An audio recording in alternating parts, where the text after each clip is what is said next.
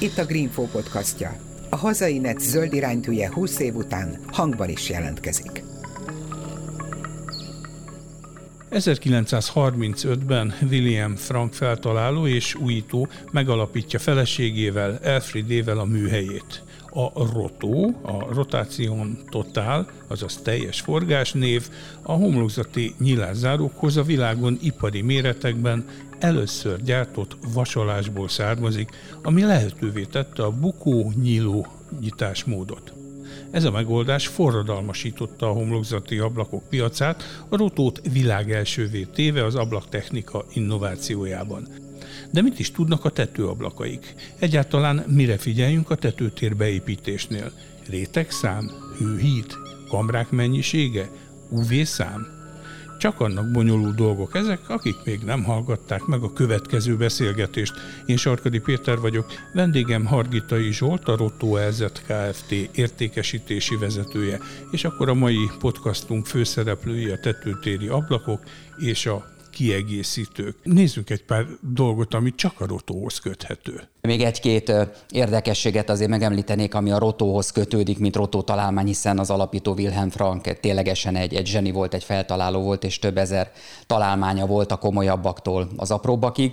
Például a padlás lépcsőt is, ahogy ma ismerjük, ez is egy rotószabadalom, tehát ma, aki a családi házába vagy társasházába padlás lépcsőt lát és padlás használ, ebben is egyébként egy rotó szabadalommal találkozik. Aztán szerintem, hogyha már átkanyarodunk itt a tetőtéri ablakokhoz, hiszen a rotónak két üzletága van, az egyik a már említett homlokzati nyilázárók és vasalap, és a másik pedig, ami szintén most már 50 éves múltra tekint vissza, azok pedig a tetőtéri ablakok. Hát a legenda szerint az alapító Wilhelm Frank beépítette a tetőterét, vásárolt tetőtéri ablakokat, akkor még a Rotó nem gyártott ilyen terméket, és hát rendkívüli módon felbosszantotta az, hogy a tetőtéri ablakok esetén nem találja meg azt a komfortot, ami egy homlokzati nyilászárónál megvan, hiszen ez a bukó nyíló vas alatt lehetővé teszi, hogy szellésztessünk, és ki is nyissuk az ablakot egy homlokzati nyilászárónál, tetőtéri ablaknál pedig abban az időben, a 70-es években csak billenő tetőtéri ablakok voltak, és hát bizony állítólag az alapító is beütötte jó párszor a fejét ezekbe a billenő tetőtéri ablakokba, és elhatározta, hogy hasonlóan a homlokzati nyilázárókhoz a tetőtéri ablakokat is forradalmasítani fogja, és itt a 70-es évek elején, tehát közel 50 éve ez lett a felnyíló tetőtéri ablak, ami ma már egyébként szinonimája a minőségi tetőtéri ablakoknak, itt a forgástengely a felső síkban van, panoráma ablaknak is hívják, vagy felnyíló tetőtéri ablaknak, és talán ugyanilyen fontos magyar vonatkozásban a felső harmadban billenő tetőtéri ablaknak a feltalálása, amit Magyarországon egyébként a Rótó a legnagyobb mennyiségben forgalmaz, tehát ezt úgy kell elképzelni, hogy a klasszikus billenő és a felnyíló panoráma ablak közötti, hiszen a panoráma ablak azért árfekvésében rendkívül magas, a kettő közé lőtt be egy nagyon jó árértékarányú nyitásmódot, hát ez is közel már 30 éve van a piacon, és ebből adunk el a legtöbbet egyébként. Rotót alapvetően Magyarországon a vasalatgyártásból ismerik, mivel a privatizáció során a Rotó az Elzet nevű céget megvásárolta, és valószínűleg innen ismerik sokan a 90-es évek óta a Rotót, mint Rotó Elzet Kft. Tehát itt a cég megtartotta a privatizáció során az Elzet márkanevet, ami a minőségi homlokzati nyilászárókhoz kötődik, és gyakorlatilag a cégnek ez a közel 90 éves történelme is innen indul, ahogy említésre került a bukó nyíló vasalat, mint olyan, ami forradalmasította homlokzati nyilázárókat, ezt a Rotó találta föl. És aztán még egy érdekesség, 1900 1983-ban a világ első műanyagból készült tetőtéri ablaka, és a ti nevetekhez fűződik. Igen, hát ez azért érdekes, mert annak idején, aki mondjuk ilyen régebbi iroda, irodaházakat lát itt Magyarországon, azért a, a műanyag nyilászárok nem voltak még annyira kedveltek, látjuk, hogy kicsit így elsárgultak, még nem keverték bele azokat az adalékanyagokat, amitől ezek tényleg teljes értékű szerkezetek lehettek volna, de hát itt egy német cégről beszélünk, tehát itt most már közel 30 éve ezek a műanyag tetőtéri ablakok, amiket először és elsők között vezetett be a Rotó, Nyilván itt annak idején szintén környezetvédelmi, gyárthatósági szempontok voltak, hiszen 30 évvel ezelőtt vagy fából vásárolt az ember egy tetőtéri ablakot, vagy pedig már akkor is gyártottak ragasztott famagon poliuretánba öntött tetőtéri ablakokat, amiket azért messze nem lehet műanyagnak nevezni. Tehát ez a homlokzati nyilászáróból átvett technológia, ez egyébként forradalmasította itt a tetőablakgyártást és a műanyag, mint alapanyag szempontjából. Vannak olyan országok, egyébként ezek döntően nyugat-európai országok, ahol szinte kizárólag műanyagból készült tetőtéri ablakokat vásárolnak, tehát például a német piac, ami a legnagyobb a világon tetőablak szempontjából, ott több mint 80%-ban műanyagból vásárolják a tetőtéri ablakokat. És ennek vajon mi lehet az oka? Hát nem az ár, mert a műanyag tetőtéri ablakok ellentétben a homlokzati nyilázárókkal egy olyan 15-20%-kal többe kerülnek, mint a fából készült tetőtéri ablakok. Itt a tartóság és a karbantartás minimális igénye szól mellette. Tehát amíg egy fa tetőtéri ablakot bizony nekünk, mint minden élőanyagot kezelni kell, szorgalmasabbak évente, lustábbak két-három évente, és még akkor sincsen garancia, hogy a nedvességet és a környezeti behatásokat az 20-25 évig bírni fogja, addig a műanyagnál, mint alapanyagnál ilyen probléma nincsen. Tehát nedvesség, páratartalom, nem probléma neki, könnyen tisztítható, könnyen tartható karban, és a németeknek általában ez már a második tetőtéri ablakuk, vagy a harmadik, az első fa volt annak idején, de mivel a fával a rossz problémák. Rossz tapasztalat. Így, a rossz tapasztalat, vagy a magas karbantartási igény miatt Általában én egyébként a vevőknek is azt szoktam mondani, az első tetőtéri ablak általában fa, mert szeretjük, mint élő anyag, de a második, amikor ezt már kicseréljük, az már műanyag, és inkább megfizetjük ezt a plusz 15-20 százalékot, csak legyen egy olyan szerkezetünk, amivel 20-25 évig nem kell foglalkozni. Oké, azt mondod, hogy élő anyag, de hát őszintén szóval vannak olyan műanyagok, amik teljesen fának néznek ki, erezettek, barnák, tehát ha nagyon közel nem megyünk, csak akkor veszük észre, hogy ez nem fa. És azon kívül mondjuk, hát én nem tudom, hogy a komfortérzetemet ezt mennyire határoznám meg, hogy az fának tűnő műanyag vagy fa. A vevőinknek van egy jel- olyan jelentős része, aki a műanyagot például elsősorban azért utasítja el, mert azt mondja, hogy fehér műanyag, hát hogy néz ez ki mondjuk egy lambériával burkolt szép tetőtérben, és erre vannak azok a megoldások, amikor a fehér műanyag tetőtéri ablak az amikor ránézünk, úgy néz ki, mint egy faablak, hiszen fa dekorral készül, tehát magát a profilba beleolvasztanak egy fa dekort, ez nem ráragasztva van, hanem bele van olvasztva anyagába.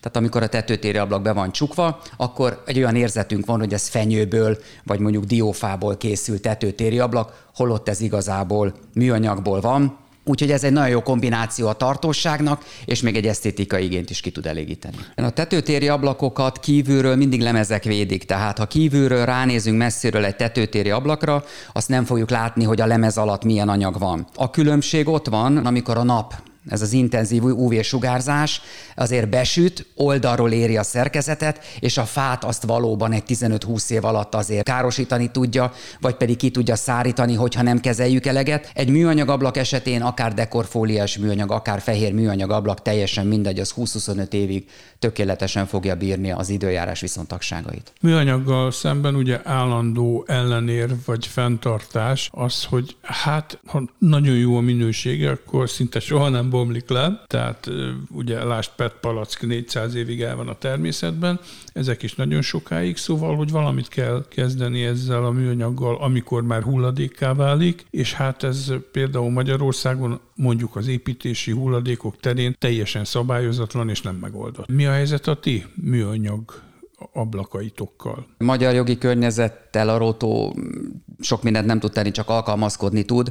Mi, mivel német családi tulajdonú cég vagyunk, és a németek nagyon-nagyon régóta kiemelten fontosan kezelik a környezetvédelmet, a következő generációknak a, a megfelelő életminőségét. Ott egyébként Németországban akár döntési szempont is vásárlásnál, még akkor is, ha a termék drágább, hogyha rendelkezik valamiféle ilyen minősítéssel, akár ez a grüne punkt, zöld pont, tehát vannak különböző minősítési rendszerek. Magyarországon sajnos ez jelen pillanatban még kevésbé érdekli a vásárlókat, azonban a tetőtéri ablakok tekintetében, amikor fa ablakokról beszélünk, ezek főleg a régebbiek lazúrokkal vagy lakokkal vannak kezelve, valóban macerás. A korábban említett fa, magon, poliuretán ablak, az gyakorlatilag veszélyes hulladéknak minősül, hiszen a poliuretán az, az egy ilyen szempontból egy veszélyes anyag. Az egyetlen, amire azt lehet mondani, hogy a tetőtéri ablaknak a nagy része újra hasznosítható, azok a ténylegesen műanyagból gyártott tetőtéri ablakok. Itt egyébként ezt a műanyag profilt bedarálják, és ezt a darálékot keverik bele aztán a profilgyártók, amikor a friss profilokat öntik. Tehát tulajdonképpen a régi tetőtéri ablakok profiljából a bedarálás után új tetőtéri ablakokat tudnak gyártani, tehát megtörténik az újrahasznosítás. És ez hány százalék? lehet a gyártásban? Hát ez attól függ, hogy például maga a magánszemély, vagy az a cég, vagy az a, a beruházó, aki mondjuk az ablakoknak a cseréjét elvégzi, az ténylegesen megfelelő módon kezeli-e a hulladékot. De nem, már úgy értem, hogy nálatok ott a gyárban. Igen, a tetőablak gyártók közül most már egyébként más is gyárt műanyagból tetőtéri ablakot, de magukat a profilokat, ugyanúgy, mint az üvegtáblákat a gyártók felhasználják. Tehát ez nálunk is úgy történik, hogy például az üvegtáblákat mi is vesszük, és aztán mi magunk állítjuk elő a megfelelő igényeknek azokat a speciális üvegtáblákat, bevonatokat, edzéseket, ami kell, de maga az alapüvegtáblát nem mi gyártjuk, ugyanígy magukat a profilokat is, ezek vagy német Réhau, vagy pedig német aktuál profilok, amik 6 méteres szálakba érkeznek a gyárba, és mi azután ezeket fogjuk felhasználni. Tehát igazából a Réhau és az aktuál az, aki erre, erre tud választ adni. Annyit tudunk, hogy ők dolgoznak föl és forgatnak vissza a gyártásba használt, bedarált műanyag profilokat, de hogy ez pontosan hány százalék ennek nekem is utána kéne nézni. Mondjuk az, az lehet érdekes, hogy Németországban a, az épület felújítókat hogyan tudják ösztönözni arra, hogy egy ilyen szakszerű visszaváltási hálózatba vagy rendszerbe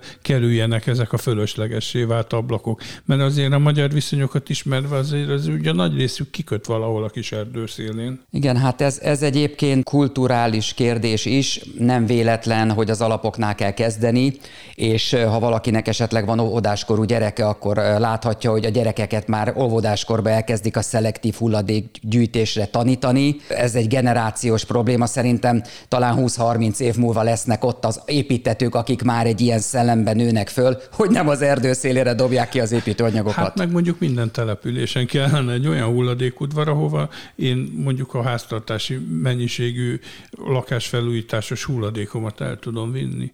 Tehát azért ahhoz feltételek is kellenek, hogy én valamit szakszerűen csináljak a hulladékommal. Hát egyrészt feltételek kellnek, másrészt pedig a németek azért olyanok, hogyha még pénzbe is kerül, akkor is megcsinálják. Tehát elég csak megnézni egy német üzemet, és nem lebecsülve a, a magyar üzemeket, hiszen a Rotónak is az egyik legnagyobb vasalatgyára itt van Magyarországon, és az is csodálatos és csodaszép.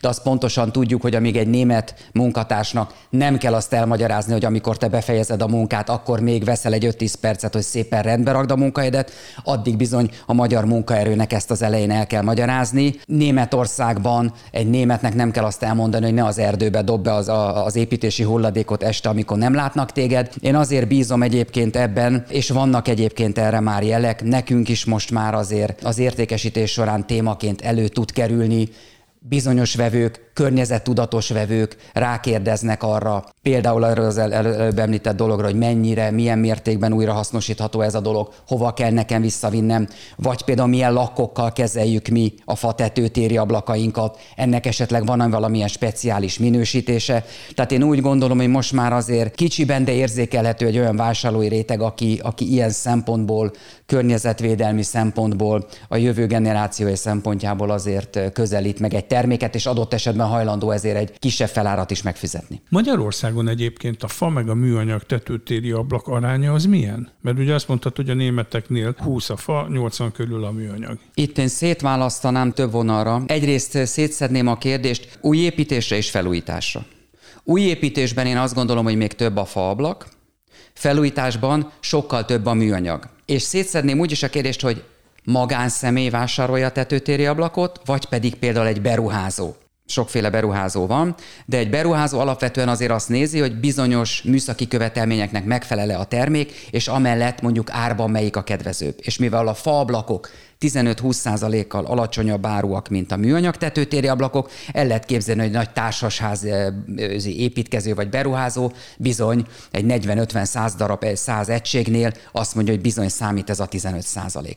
Ez most is így van? Mert hogy ugye egyfolytában azt lehet hallani, hogy az építőiparban sebességgel mennek föl az árak, ha egyáltalán egy csomó terméket lehet éppen kapni. Egy legújabb statisztika szerint az elmúlt egy évben 25%-kal mentek fel az építőipari árak. Tehát ennyi, az két számjegyű, az infláció is kettessel kezdődik. Tetőtéri ablakokra is azt kell mondanom, sajnos igaz. Én, én most több mint 15 éve foglalkozom tetőtéri ablakokkal, és ez az iparág átlag 2, 3, 4, 5 százalékos áremelésekkel teljesítette az elmúlt 13 évet, és az utolsó két évben van az, hogy bizony itt az említett két számjegyű áremelés van. Tetőtéri ablakoknál is közel 20 százalékos áremelés figyelhető meg. Az azonban döntően az mindenki által ismert okokra vezethető vissza, tehát a gyártási költségek is két hetente, havonta növekednek, nekünk is a beszállítóink, acél és egyéb anyagoknak a beszállítói van, aki heti árakkal dolgozik. El lehet képzelni, hogy egy gyártó cégnek is, aki készterméket gyárt, milyen nehéz ezt mondjuk olyan módon a piac felé közvetíteni,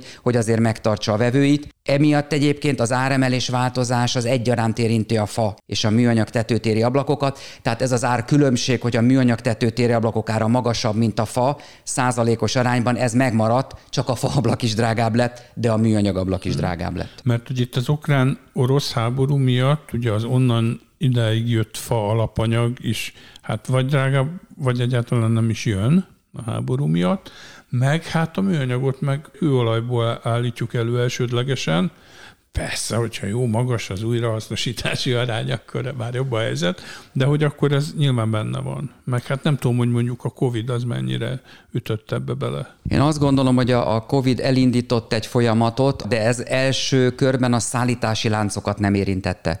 Tehát ha visszagondolunk 2020-ra, akkor az építőipar voltak iparágak, amik szinte probléma nélkül tudtak működni, és például ezek közül volt az egyik az építőipar, sőt az építőanyag kereskedések is működtek, ha bár nem személyes formában szolgálták ki a vevőket a COVID idején, de interneten, telefonon keresztül lehetett rendelni, mint stratégiai ágazat az építőipar támogatva volt, tehát mi a COVID alatt egy minimális lassulást látunk, aztán pedig egyébként a 2020-2021-es év az sikeresebb volt, mint az azt megelőző évek.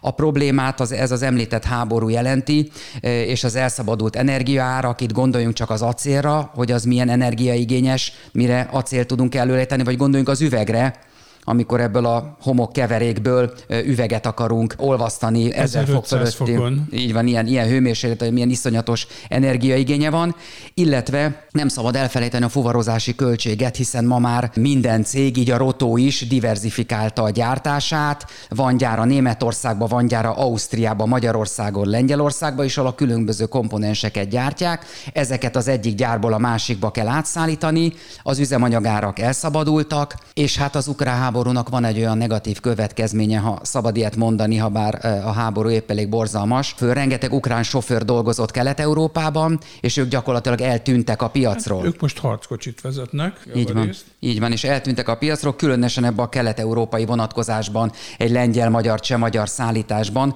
nagyon komoly sofőrhiány van, és a speditőr cégeknek is reagálniuk kellett az idei évben ez az említett 20-30 százalékos áremelés, ez a fuvarozási díjakban is lát látszik. Tehát amikor a gyártók ezeket az áremeléseket meg kell, hogy lépjék, gyártót képviselek, de, de higgyel nekem mindenki, hogy a gyártónak a végén ebből a 20-30 százalékból semmi nem marad, sőt inkább futnak a gyártók a pénzük után, és igyekeznek az áraikat úgy emelni, hogy még azt a vevők meg tudják fizetni, de az áremelések, a beszállítói áremelések, alapanyagár, fuvaros áremelések, ezek teljesen váratlanul jönnek. Nekünk is volt olyan áremelésünk, amikor péntek este írta meg a speditőr cég, hogy hétfőtől kezdve 20%-kal többért fog szállítani, és amennyiben nekünk ez nem felel meg, akkor keressünk új speditőr céget. Tehát én azt gondolom, hogy ezeket a kiszámíthatatlanságokat az építőiparban ezt, ezt a háború okozza, és a háború következményei.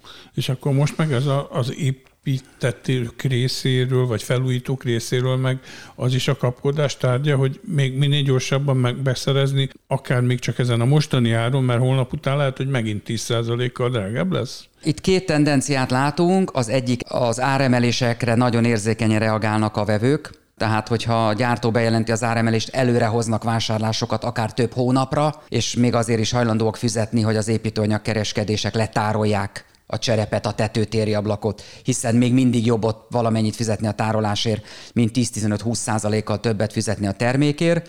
A másik pedig, amit látunk, hogy a felújítások aránya az új építések terhére megnőtt. Tehát az új építésben óvatosabbak az emberek, kivárnak, nem lehet látni, hogy fél év múlva, egy év múlva mennyibe fog kerülni az a megálmodott ház, és akkor azt mondják, hogy inkább akkor kivárok egy-két évet, viszont amiben lakom, azt most már meg kell csinálni, azzal most már nem tudok többet várni, és ehhez még hozzájárul az a támogatási rendszer, ugye, ami tavaly, eh, tavaly indult, ez a 3 plusz 3 millió forintos felújítási támogatási rendszer, ami szintén egyébként a tetőt, a tetőcserép és ezen belül a tetőablak eh, piacot is érinti, tehát a felújításnak az aránya az, ami növekszik, az új építés pedig csökken. Meg talán az is benne lehet, de lehet, hogy nem, hogy egy felújításhoz viszonylag kevesebb szakmunka kell, mint egy új megépítéséhez. És ugye lépten nyomon azt halljuk, hogy az építőiparban is szakember hiány van. A felújítás egyébként a tetőablakok szempontjából nekem arra van rálátásom, az egy külön kihívás. Nekünk Rotó részéről körülbelül 100-120 kivitelező van fönt a weboldalunkon, mint ajánlott beépítők. Nem ennyien vettek részt a, a gyártói oktatásokon, ez körülbelül egy ezer fölötti az a létszám, akik már részt vettek különböző oktatásokon,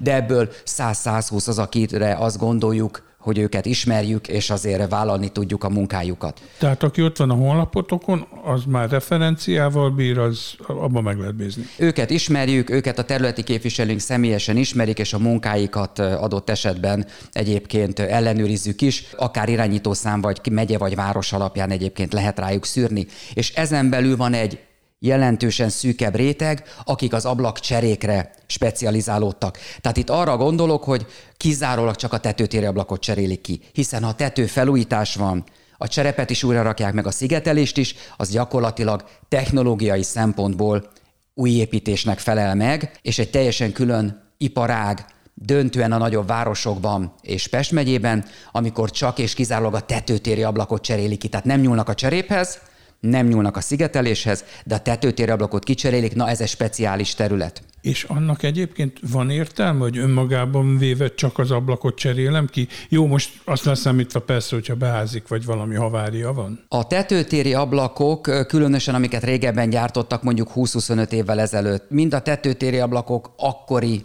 hőtechnikai tulajdonságai, műszaki megoldásai, mind pedig a beépítés módja, hát az kezdetleges volt és hamarabb kijön a tetőtéri ablakoknál ez a probléma, mint mondjuk a tetőcserépnél, illetve a tetőcserép miatt nem látjuk, hogy esetleg a tetőszerkezetünk mennyire van károsodva. A tetőtéri ablaknál rögtön látjuk, hogyha az a 20 éves faablak már adott esetben beszürkült, a lak megrepedezett, tehát sokkal látványosabb a tetőtéri ablak, ezért van az, hogy a, hogyha a tetőhöz nem is nyúlnak, a tetőtéri ablakot kicserélik. Oké, okay, csak én most arra gondoltam, hogy hát jó, valaki érzi mondjuk a húzatot, vagy rossz a szigetelés az ablak körül, és azt mondja, hogy hát jó, akkor én most kicserélem csak az ablakot egy sokkal jobb hőtartó tulajdonságú ablakra.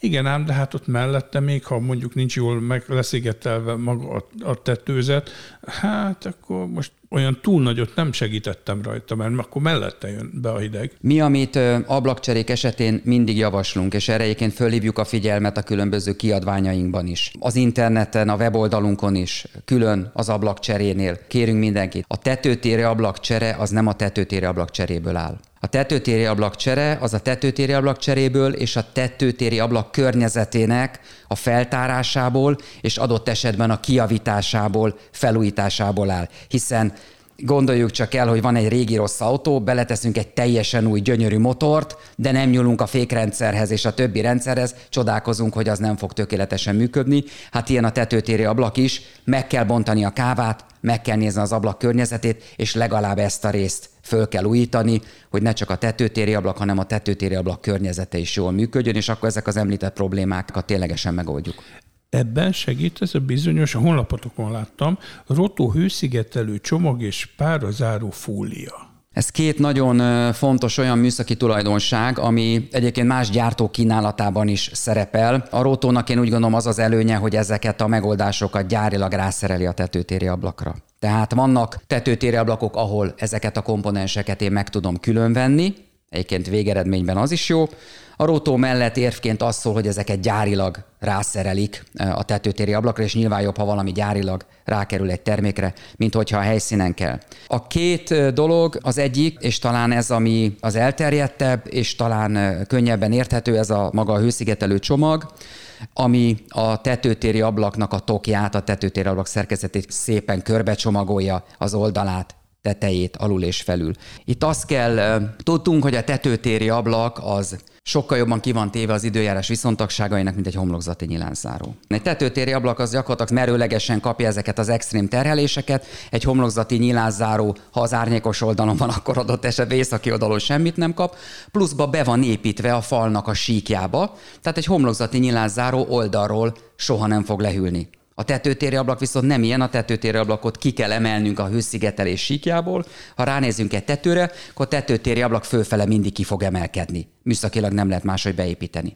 És ebben a pillanatban körben ez a szerkezet le fog hűlni. Tehát a tetőtéri ablak ugyan ablak, mint egy homlokzati nyilázzáró, viszont gondoskodnunk kell a, az oldalsó hővédelemről, hogy a tok szerkezet ne hűljön le. És erre van a rotó esetében ez a hőszigetelő csomag, ami gyárilag becsomagolja ezt a tetőtéri ablakot, és nem hagyja, hogy oldalról a tokszerkezet lehűljön, mert ha lehűl a tokszerkezet, akkor ki fog csapódni a pára, és akkor jönnek azok az ismert épületkárok, amit régebbi tetőtéri ablakoknál lehet látni, hogy folyik a víz le az ablakról, szürkül a tetőtéri ablaknak a sarka, de hát azért van, mert 20-30 évvel ezelőtt nem voltak még ilyen tetőtéri ablakok, tehát akkor extra külső hőszigetelés nélküli tetőtéri ablakokat gyártottak csak a gyártók, más volt akkor a technológia, Ma viszont már én úgy gondolom, hogy ilyen körbefutó hőszigetelés nélkül nem szabad tetőtéri ablakot venni, és nem szabad tetőtéri ablakot beépíteni.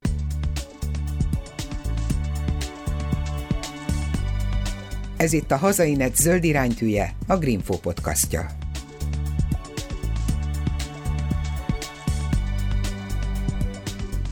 Az elején azt ígértem, hogy aki meghallgatja ezt a beszélgetést, a végére tisztában lesz azzal, hogy hány rétegű üveg és hány kamrás ablak kell nekünk, Na, mert hogy a hőhídat azt most végül is már így említettük, na akkor nézzük, hogy, hogy igazándiból mi a jó, vagy mi az ideális. Persze ez ugye nehéz, mert mérettől, meg sok-sok mindentől függ. Tehát, hogy mondjuk milyen üveg, hány rétegű üvegem legyen, hány kamrás legyen. Itt azt gondolom, hogy kétféle szempontot kell nézni. Az egyikkel könnyű a dolgunk, hiszen jogszabályok és rendeletek vannak.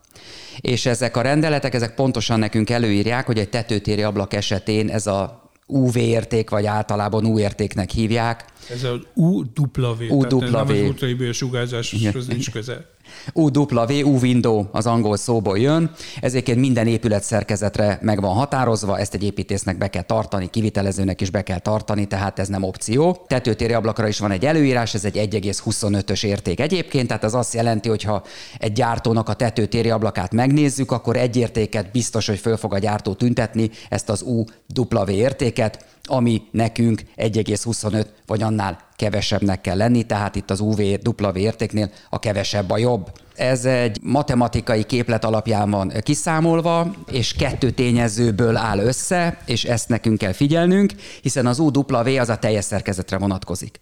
De a képlet tartalmazza magát az üvegezést, az üvegezésnek ezt az értékét, ezt a hőátbocsátási értékét, és a TOX szerkezetnek a hőátbocsátási értékét, és ennek a kettőnek a kombinációja fogja kiadni nekünk az ablaknak az összhőátbocsátási értékét. Ez azért veszélyes, mert adott esetben meg lehet azt csinálni, és ezért mondtam, hogy félig szerencsénk van, de félig figyelnünk kell, mert a rendelet ugyanezt az 1,25-öt előírja, de azt nem, hogy hogyan érjük el. Tehát meg lehet azt csinálni adott esetben, hogy van egy nagyon jó üvegezés, és egy nagyon gyenge tokszerkezet. Meg lesz a párásodás, hiszen lehűl a tokszerkezet, meg lesz adott esetben az épületkár, mégis a papírunk megvan róla, hiszen az üvegezés felhúzza ezt az egész szerkezetnek az UW értékét. És erre sajnos Magyarországon se jogszabály, se irányelv, se rendelet nincsen. Németországban, Svájcba, Ausztriába pontosan megmondják azt, egyrészt, hogy milyen UV értékű lehet a szerkezet, de azt is megmondják, hogy ezt nekem hogyan kell elérnem, milyen módon kell ezt a szerkezetet beépítenem, és ez a dupla védelem. Sajnos Magyarországon megvan ez a kiskapu, az 1,25-ös UV értéket előírják, a papírt ellenőrzik, de azt senki nem kérdezi, vagy nem néz utána, vagy remélem mostantól kezdve már, aki ezt hallgatja, utána fog nézni, hogy ezt az értéket hogyan érjük el. Ezt az értéket nekünk úgy kell elérnünk, hogyha el akarjuk kerülni az épületkárt, hogy mind az üvegezés rendben van, mind a tokszerkezet, és a tokszerkezet akkor lesz rendben, hogyha rendelkezik extra külső hőszigeteléssel, ami a rotó esetében a hőszigetelő csomag, más gyártók esetében hőszigetelő keret, de ezt nem szabad megspórolni. Ezt az említett bűvös UV értéket, aminek 1,25 alatt kell lenni, Például a rotó esetében többféle módon el tudjuk érni. A rotó el tudja ezt úgy is érni, sőt, bőven jelen esetben alul teljesíteni, hiszen a kevesebb jobb, hogy csak kettő rétegű üveges a tetőtéri ablakunk. De a tok szerkezet olyan jól meg van védve a hőszigetelő csomaggal, hogy ez a két rétegű üveg ezzel a nagyon jól védett tokszerkezettel is egy 1,1 körüli UV értéket tud garantálni. Van olyan gyártó, akinek ez három rétegű üveges szerkezete kell. Tehát az, hogy önmagában az én tetőtéri ablakom két rétegű üveges vagy három rétegű üveges, az még nem mondja azt meg, hogy ez a tetőtéri ablak hőtechnikailag jó-e vagy sem. Én onnan közelíteném meg, hogy először meg kell nézni a rendeletet, 1,25-nél legyen az UW érték kevesebb. Ennek rengeteg gyártó megfelel. A következőnek annak kell lenni, hogy megnézem, hogy hogyan éri el a gyártó ezt az értéket. Tehát mielőtt még az üvegezést megnézem, előtte megnézem azt, hogy rendelkezik-e ez a szerkezet ezzel a speciális hőszigeteléssel. Hőszigetelő csomaggal, hőszigetelő kerettel. De, de ez le van írva a termékismertetőbe? Vagy ott egy bemutató terembe fogok ott beszélgetni a eladóval, vagy a szakértővel, és akkor az megmutatja, hogy ez itt kérem, ez az a szigetelő fólia, tehát akkor megnyugodhat. A rotó esetében egyszerű a helyzetünk, mert a rotó esetében ez mindig rajta van. Tehát ha rotó ablakot vesz valaki, gyárilag rá van téve ez a hőszigetelő csomag. Itt rend van. Ha más gyártókat nézünk, akkor bizony ellenőrizni kell. Rá kell kérdezni. Az építőanyag kereskedőkben is egyébként van nagyon profi, munkatárs az építőanyagkereskedésben, aki külön fölhívja erre a vevőnek a figyelmét, és hát van olyan, aki kevésbé figyel erre oda. Én azt gondolom, hogy mi, mint vevők legyünk öntudatosak ilyen szempontból, és kérdezzük azt meg, hogy én most értem ezt az UV értéket, nyilván megfelel papír van róla, na de rendelkezik ez a tetőtéri ablak ezzel az extra külső hőszigeteléssel, vagy nem rendelkezik, és hát van egy három rétegű üveg, de most már tudjuk, hogy ez önmagába kevés. Természetes, hogy jobbak három rétegű üveg, mint a két rétegű üveg, de ez csak akkor igaz, hogyha a tokszerkezet rendelkezik hőszigeteléssel.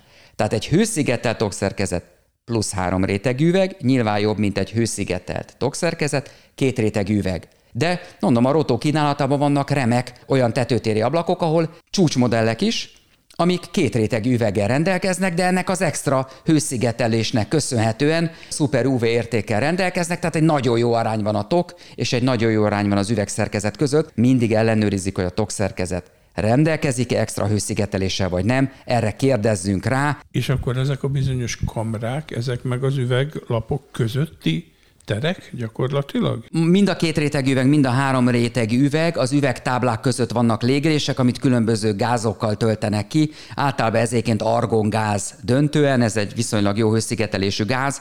A csúcsüvegezéseket tölti kriptongázzal, de ezzel egyébként probléma van. Ezzel a háborús helyzettel függ össze, hogy kriptongáz beszállítási problémák vannak. Tehát most döntően argongázzal tölti mindenki az üvegeket, mind a homlokzati nyilászárógyártók, mint pedig a tetőablakgyártók. A kamráknak a száma egyébként a profilnak, a műanyag profiloknál szoktak rákérdezni, hogy hány légkamrás ez a műanyag profil. Itt vannak egyébként tévhitek, Általában azt gondoljuk, hogy minél több a kamraszám, 6, 7, 8, 9, akármennyi kamraszám, annál jobb lesz az az adott műanyag nyilázzáró. Én azért nem hiszek ebbe a kamra számolgatásba, mert sokféle módon lehet ezeket a kamrákat számolgatni, és mivel rájöttek arra a gyártók, hogy minél többet mondanak, annál inkább a vevő az ő terméküket fogja megvenni, már olyan kamraszámokat mondanak, amiket egyébként műszakilag már meg se lehet valósítani.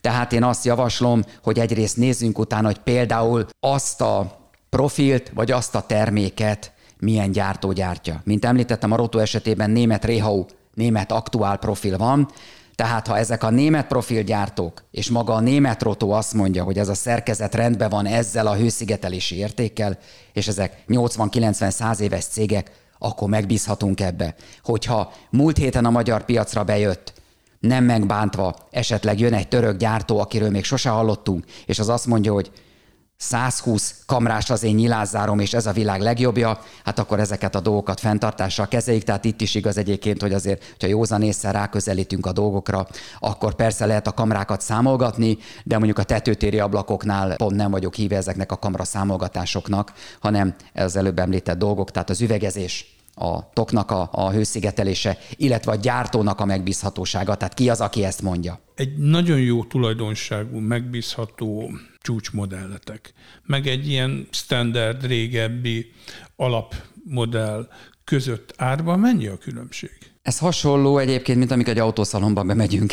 Jó, és, tudom, és, nehéz, de mondjuk igen, a duplája, igen. vagy a ötszöröse, vagy a másfélszerese. Ugye beszéltünk itt a rendeletről, erről az 1,25-ös bűvös értékről. Megint van egy kiskapu, hát ugye Magyarországon vagyunk, mi mindennek, ennek is van kiskapuja.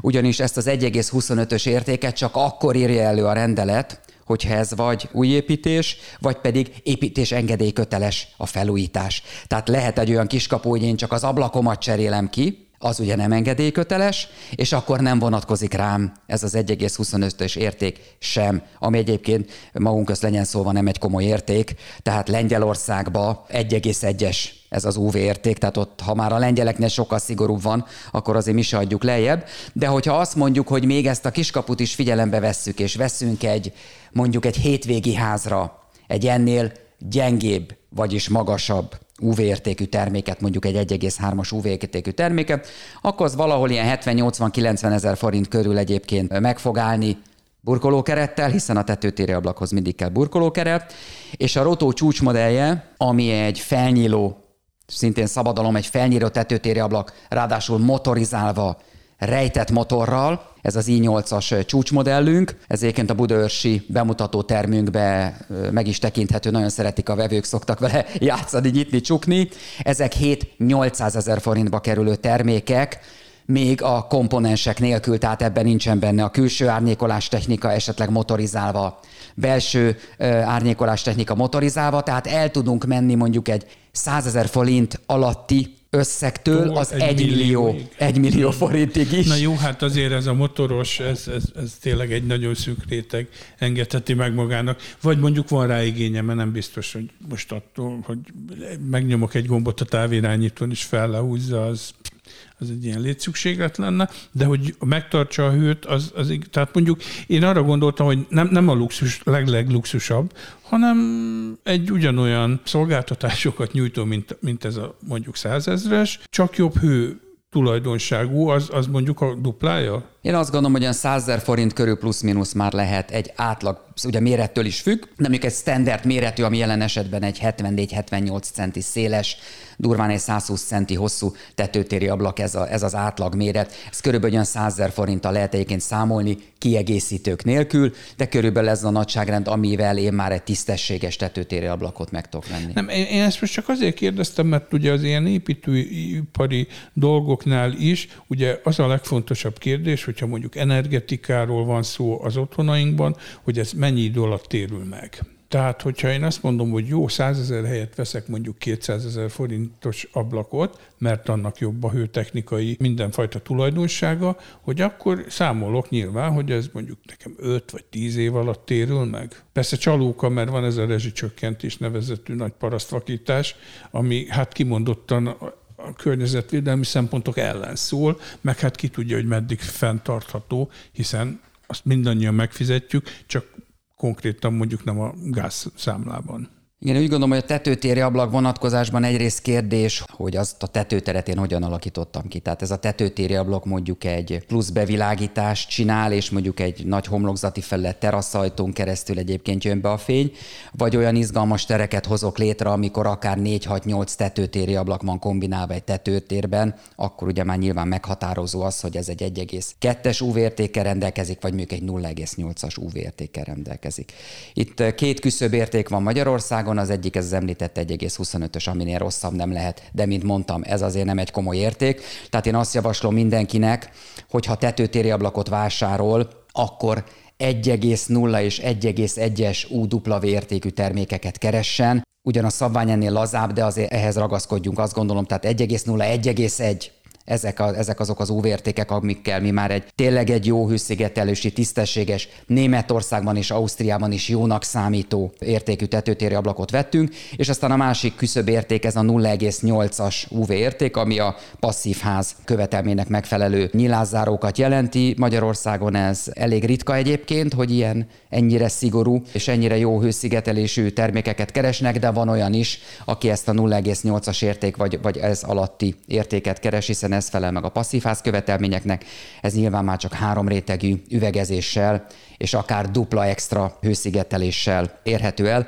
De vannak ilyen termékek, én azt gondolom, hogy az 1,0-1,1-es UV értékű tetőtéri ablakot, ha vásárlunk, és azt tisztességesen és jól beépítjük, és használjuk a hőszigetelő keretet, és használjuk azt a belső párazáró fólia csatlakozást, magyarul megakadályozzuk azt, hogy a pára bemenjen a tetőtérbe, és a tetőtérben lévő hőszigetelés tönkre menjen, akkor azt gondolom, hogy mi tetőablak vonatkozásban megtettünk mindent, ami elvárható. Ugye az elején azzal kezdtem, hogy 1935-ben William Frank volt a, a cég megalapítója, aki egy nagy feltaláló volt.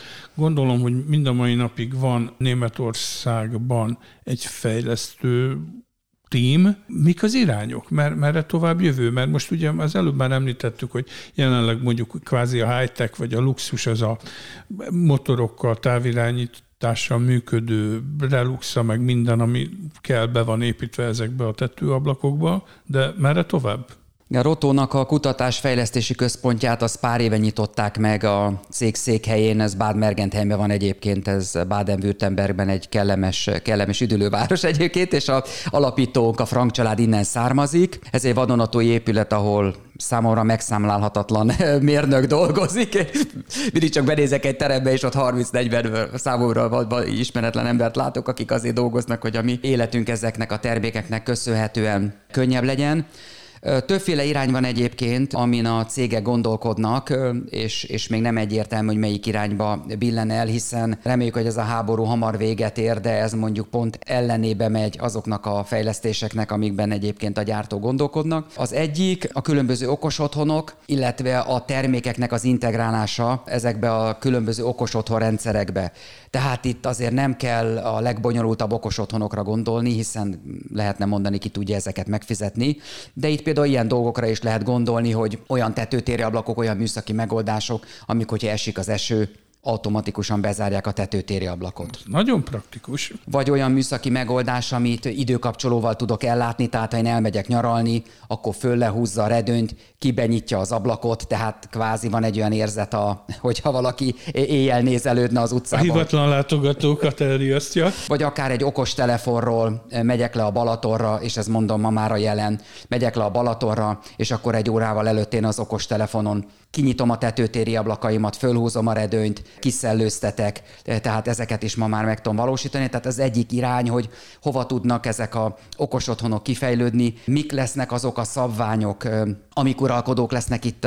Visszagondolatunk arra, az én gyerekkoromban volt a VHS beta videó háború annak idején, aki 80-as Idősebbek évek... tudják. Igen, a 80-as években, akik ebben a videós korszakban benne voltak, tudják, hogy volt egy nagy háború itt. Egyébként a DVD-knél is ugye volt egy nagy háború, hogy melyik DVD szabvány lesz. Na hát ilyen egyébként ezeknek a különböző protokolloknak most a háborúja az okos otthonok tekintetében, és még nem egyértelmű, hogy ki fog nyerni, tehát a gyártóknak sem egyszerű elköteleződni, hiszen nem lehet tudni, hogy melyik lesz az a platform, ami, ami az okos otthonokat majd kezelni fogja, tehát ez az egyik vonal. A másik érdekes igény, vevői igény, az az individualizáció, a személyre szabás. Tehát itt a tetőtéri ablakoknál alapvetően tömegtermékekről beszélünk, standard méretű tömegtermékekről, Valószínűleg nem fog ez eljutni soha odáig, mint az autógyártás, hogy én gyakorlatilag össz, nincs két egyforma autó, amit ma legyártanak. Hát, összelegózzák neked az igényeid alapján. Igen, de van egy olyan egyértelmű trend, amikor a vevő igenis meg akarja mondani,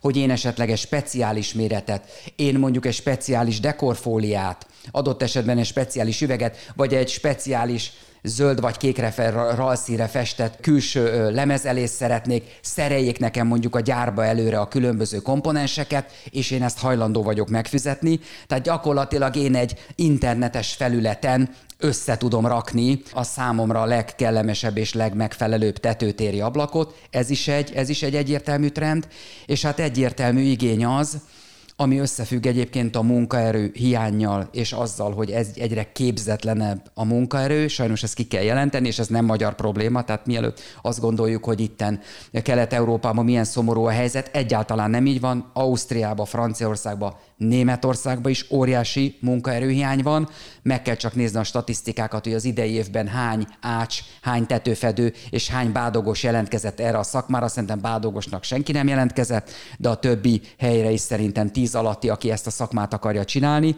Tehát azt kell látni, hogy az építőipari gyártóknak abból kell kiindulni, hogy itt rövidesen drasztikus minőségbeli romlás lesz a kivitelezői oldalon, ez nem a kivitelezőknek a hibája, hanem egyszerűen nem elég vonzó a kivitelezői szakma a fiataloknak, öregednek el a, a kivitelezők is, illetve a kivitelezésben résztvevő szakemberek.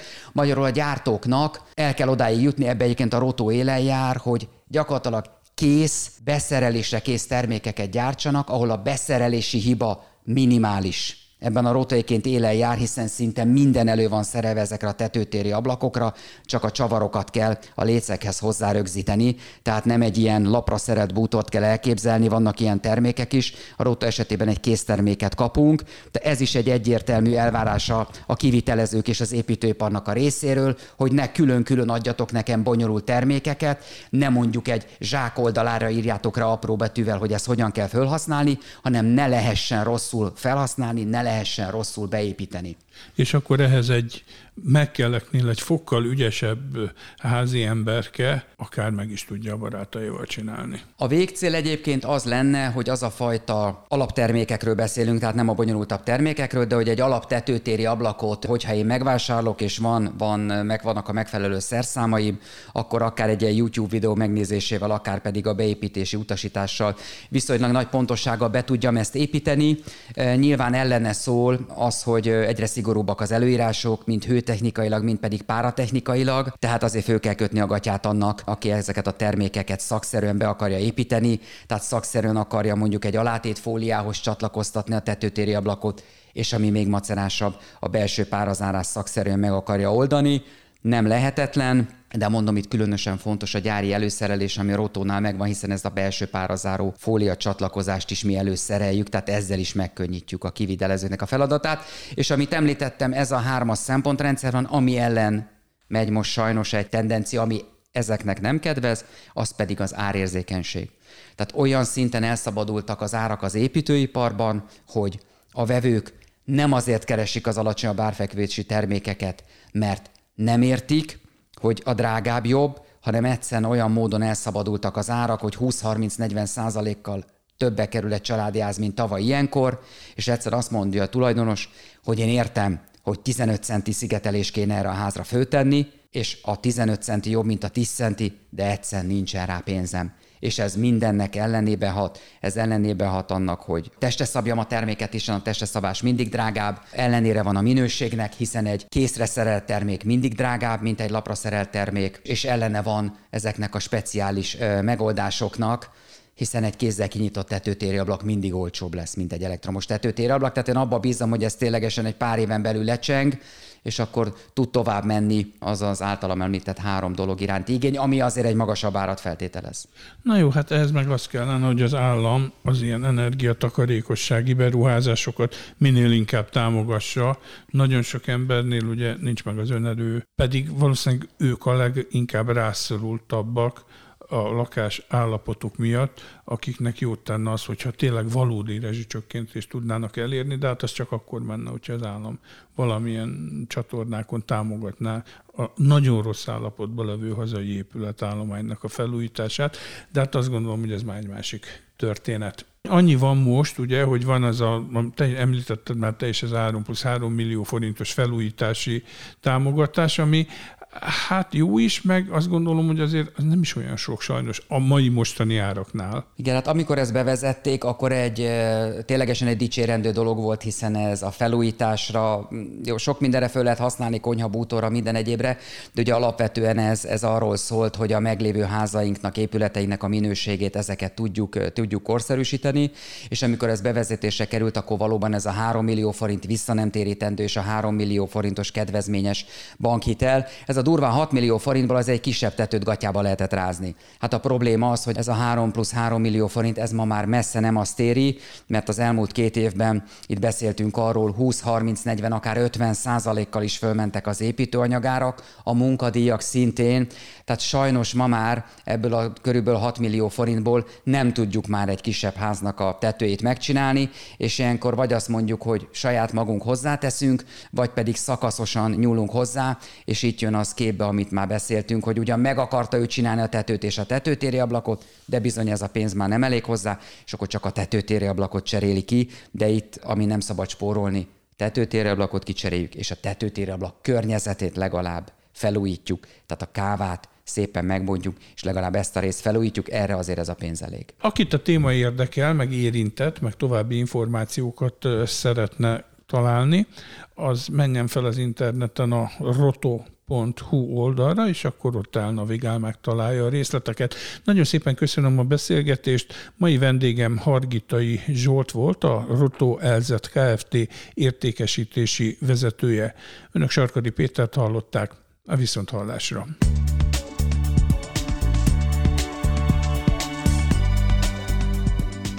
Önök a Greenfo podcastját hallották.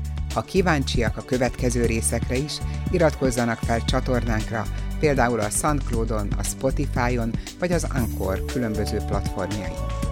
Honlapunkon a 134 ezer tételes napi sajtószemle mellett a 21 év alatt kihelyezett 47 ezer cikket is megtalálják, ahogyan az összes napra készen tartott rovatunk bejegyzéseit is. Várjuk a 14 és fél ezres Facebook táborunkban és a vasárnapi hírleveleink olvasói között is.